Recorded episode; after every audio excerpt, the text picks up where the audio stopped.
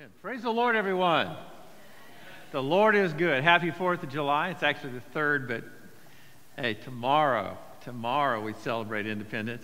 I, I want to, before we get going, uh, I want to uh, give a shout out to Jen and Chetty that are with us. I'm so happy that they're home.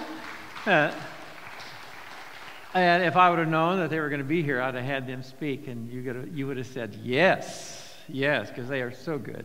Uh, but we will have them uh, shortly up here to, to speak and to share with us what, what God is doing in their lives. And besides, uh, I haven't seen their kids in a while, and they are the cutest kids you've ever seen in your entire life. Uh, and can you believe that last Sunday we left here, and on Monday I got a phone call, and it was from Sherry Logue that said, Pastor, I've had a heart attack, and, and I'm in the hospital. And within she had a heart attack, then they had put a couple of stents in, and then here's Sherry back in church on Sunday.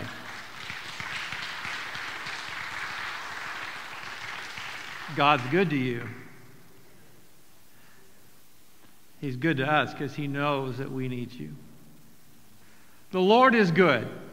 Is He not? Welcome. You're here watching online. Uh, we are here to celebrate the the Lord, but we are uh, commemorating uh, tomorrow, the 4th of July, the, this country's Independence Day. Uh, Patrick Henry, when before the, uh, the War of Independence, he was wanting to, to build up a militia in, in Virginia, and he gave that famous speech where he ended, he said, Give me liberty or give me death. Liberty I love that. In fact, in, in, January 6, 1941, President Roosevelt gave his famous speech of the four freedoms freedom from want, freedom from fear, freedom of speech, and freedom of religion. And in 19, uh, December 6, uh, rather December 7th, 1941, uh, Pearl Harbor was attacked. And we, then we went into a war. And in 1943, America's artist, Norman Rockwell, painted those four.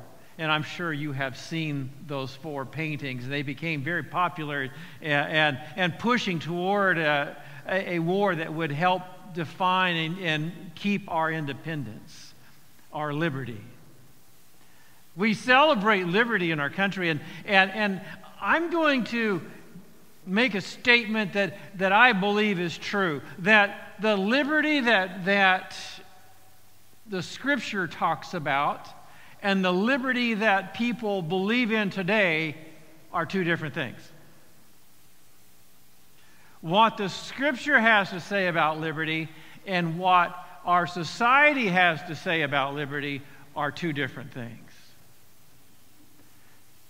in our culture today, it seems like freedom or liberty simply means you can do what you want, be who you want, do anything you want, as long as it doesn't hurt somebody else.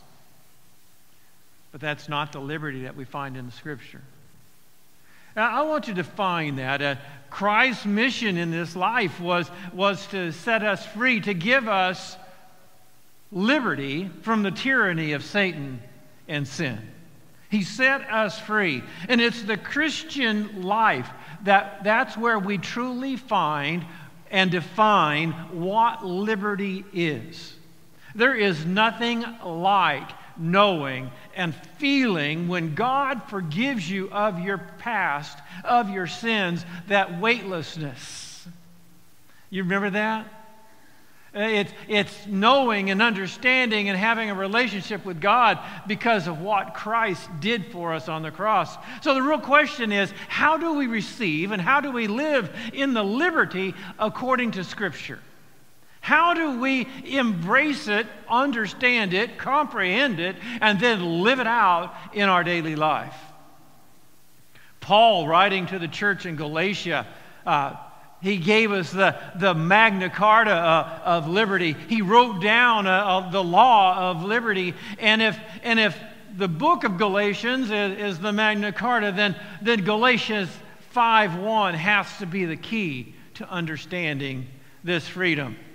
Paul's writing to the church, and, and they're under assault by Judaizing Christians uh, those that, that believed that they needed to trust in Christ, but also adhere to the law of the Old Testament.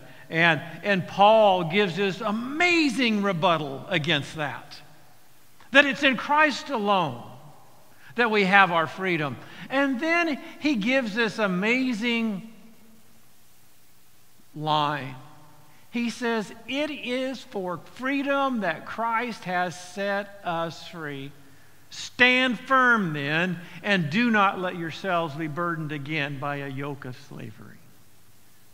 He gives an indicative and then an imperative. I like that. And an indicative statement is just something he's indicating. He's telling a truth. He's telling something that's absolute. The imperative means do it.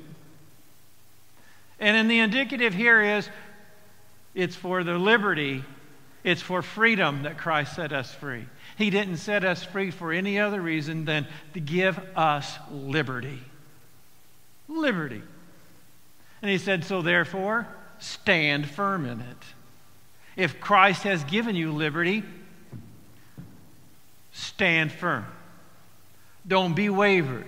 If, if you can be, if you have to be encouraged to stand firm, that means that you can, that you can fall off of that liberty. It's, it's really an amazing thing. And I, I'm not going to speak to you too long this morning, but I know that many Christians uh, throughout history uh, have failed to live up to the standards of Christ's liberty. See, this liberty is twofold it's, it's freedom from and it's freedom to. It's freedom from sin.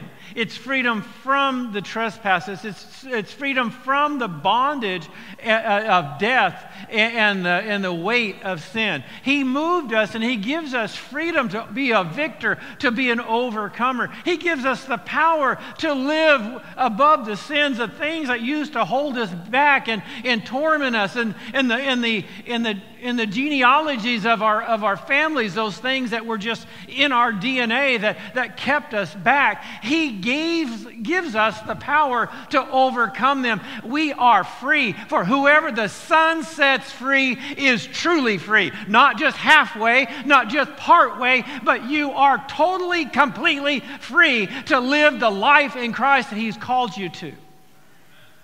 Freedom, liberty. You don't have to worry about something holding you back failure to live up to Christ. Uh, but many people uh, have done that, and I think that all of us at some point in our lives have kind of fallen to one or two camps sometimes. It's it's those that fall into legalism and those that fall into libertarianism.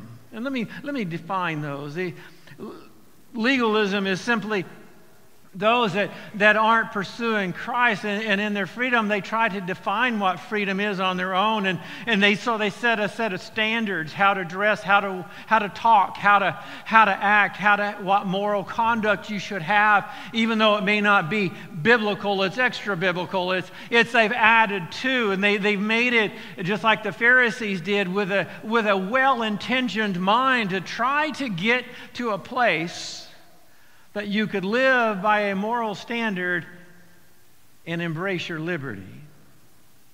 And what they find out is that if you're living by a, a moral code that is developed by man, you'll never be able to live up to it. Back in the dinosaur age, I, I taught junior high. And, and one year I had this brilliant idea. I had these little eighth graders, and I said, All right, eighth graders, little boys and girls, friends of Jesus, here's what we're going to do. I'm going to let you write the rules of conduct for this class. You will not believe how harsh they were. They were, I was thinking, okay, they're, they're going to be so liberal, and they were mean. They were a lot meaner than me. My rules were, were easy compared in comparison to the, the rules that they made for themselves. You know, a relationship with Christ is a whole lot easier. The, the rules, the law that He gives us to live by is a relationship with Him. We are the ones that make it arduous and difficult. by our own standards that we set, that we think we have to achieve. Many of the things I used to think were just so difficult and arduous, I later found out that it was just man dictating their own code of conduct. And you live under shame and condemnation because you can never achieve making it on your own. The other side not, uh, of that is libertarianism. And libertarianism is, is, is the belief that, hey, well, Christ has saved me, so I'm just going to do what I want to do because I can't do anything about my salvation anyway. God did it. He died for me on the cross, so woohoo, I'm going to do what I want. And that's on the rise in, in America today. And, and, and it produces believers that are enslaved by sin and the indulgences in this life. You, you'll, see, you'll see Christians, those that are trying to trust in Christ, but they're still giving in to their own carnality. And, and the thing I found about, about sin, it has tentacles. And, and it can give a break, it can, it can put, build a barrier between you and God. And you say, well, but I, I trust in the Lord, yes, but uh, I will be honest, I have had Uh, bad attitudes and different things in my own life, as I'm sure you have, and it has kept me from having a right relationship with God. Scripture tells us don't let the sun go down on our anger. Why? Because you can't have a right relationship with God if you're not treating your spouse or your children or somebody else in a right relationship.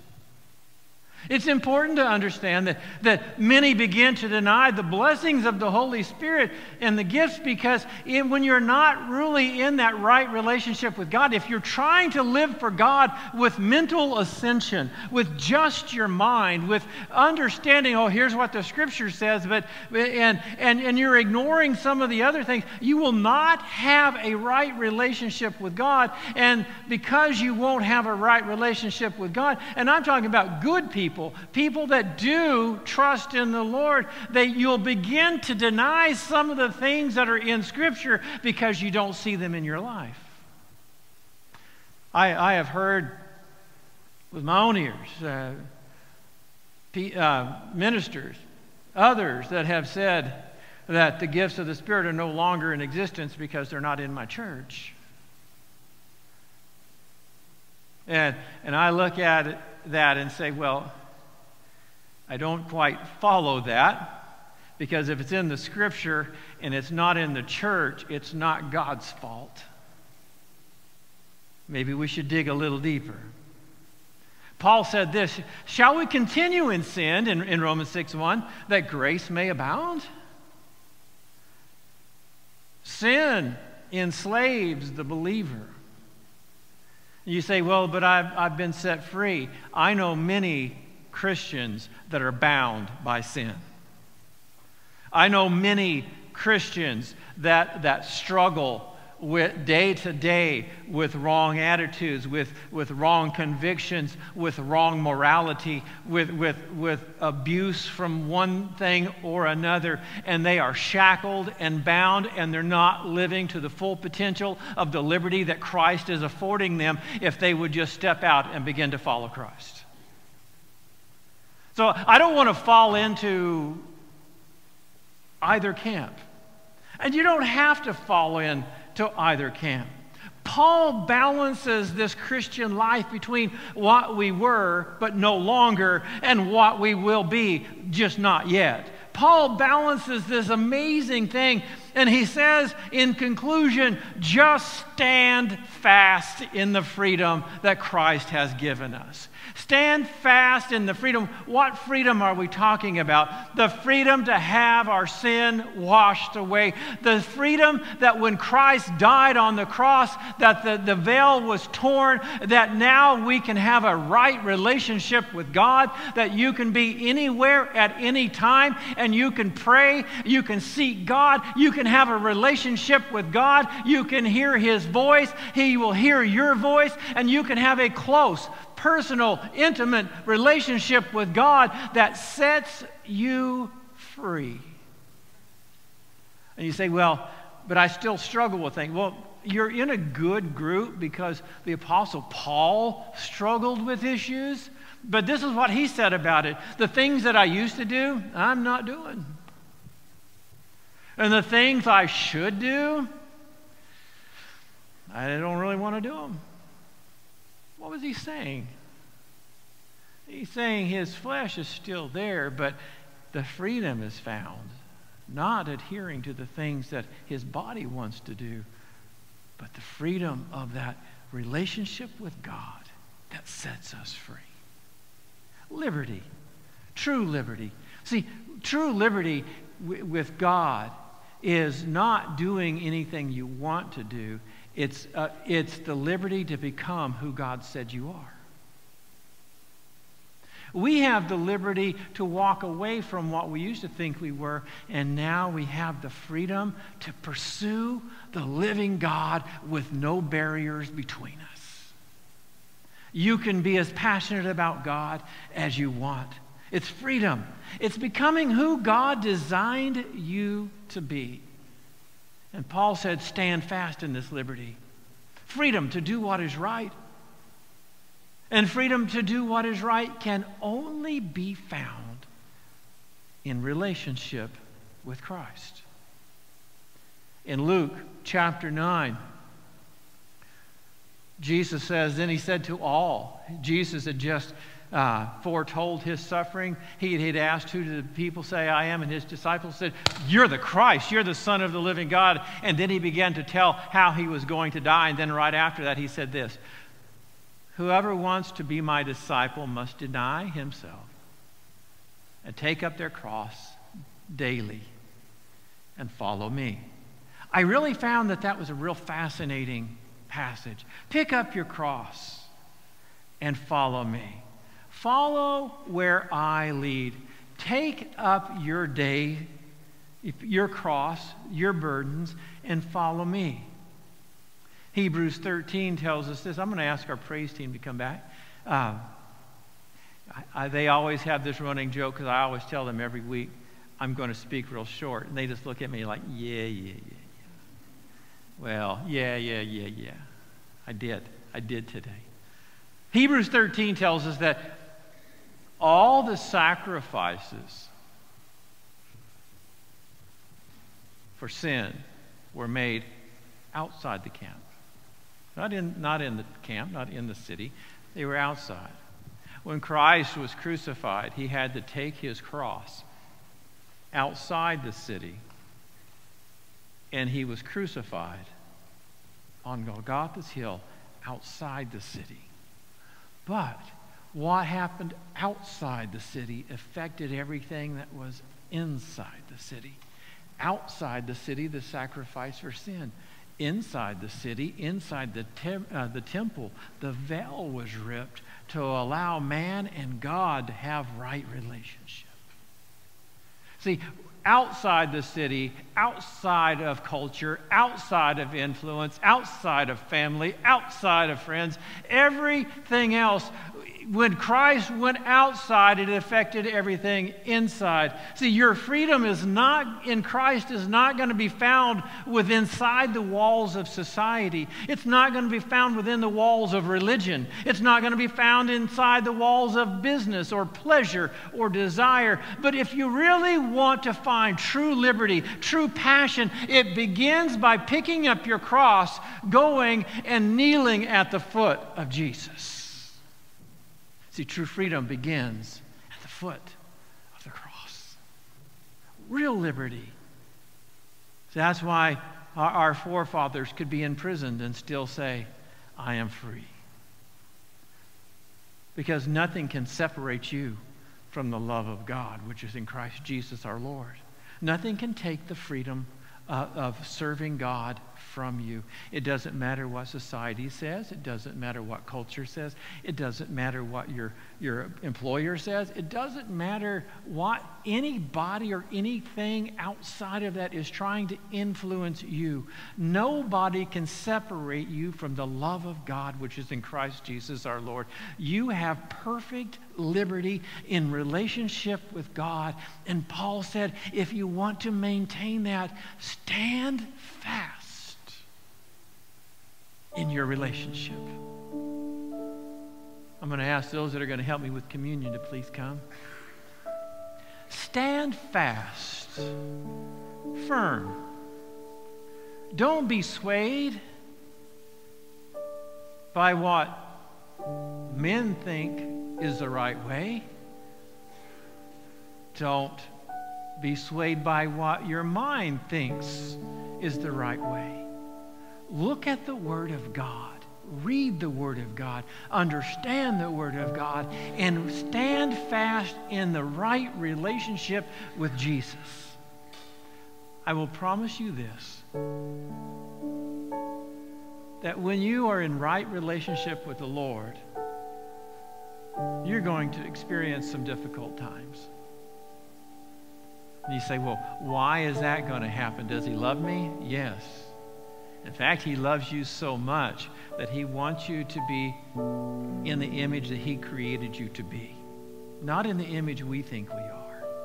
And I've, I've been around long enough to realize that many of the what we call trials in life or the circumstances that we face that just come up, and uh, they, they are used by God to define us, to mold us, to shape us, to conform us into that image that we can be truly free.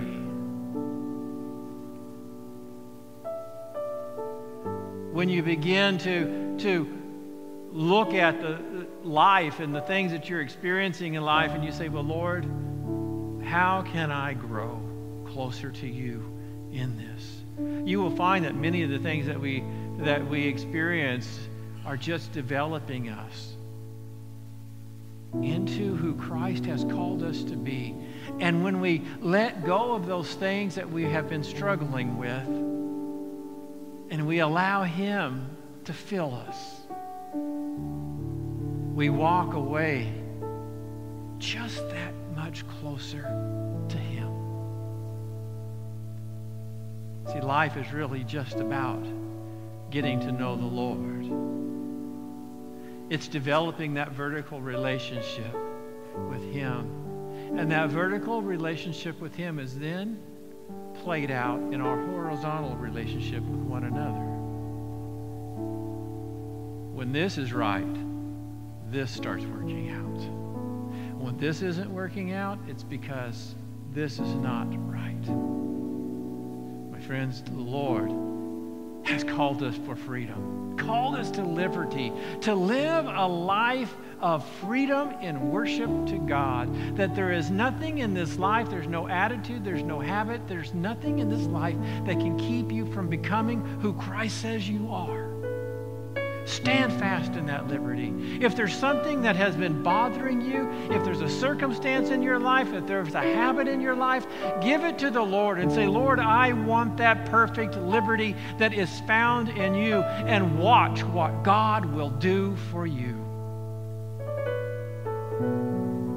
When Christ died on the cross, he, he gave his body, he shed his blood that we could be in right relationship with our heavenly father. That when he looks at us he looks at us through the through the veil of the blood of christ and we are pure and holy and right. And he did that so we would have the opportunity to draw closer and become and experience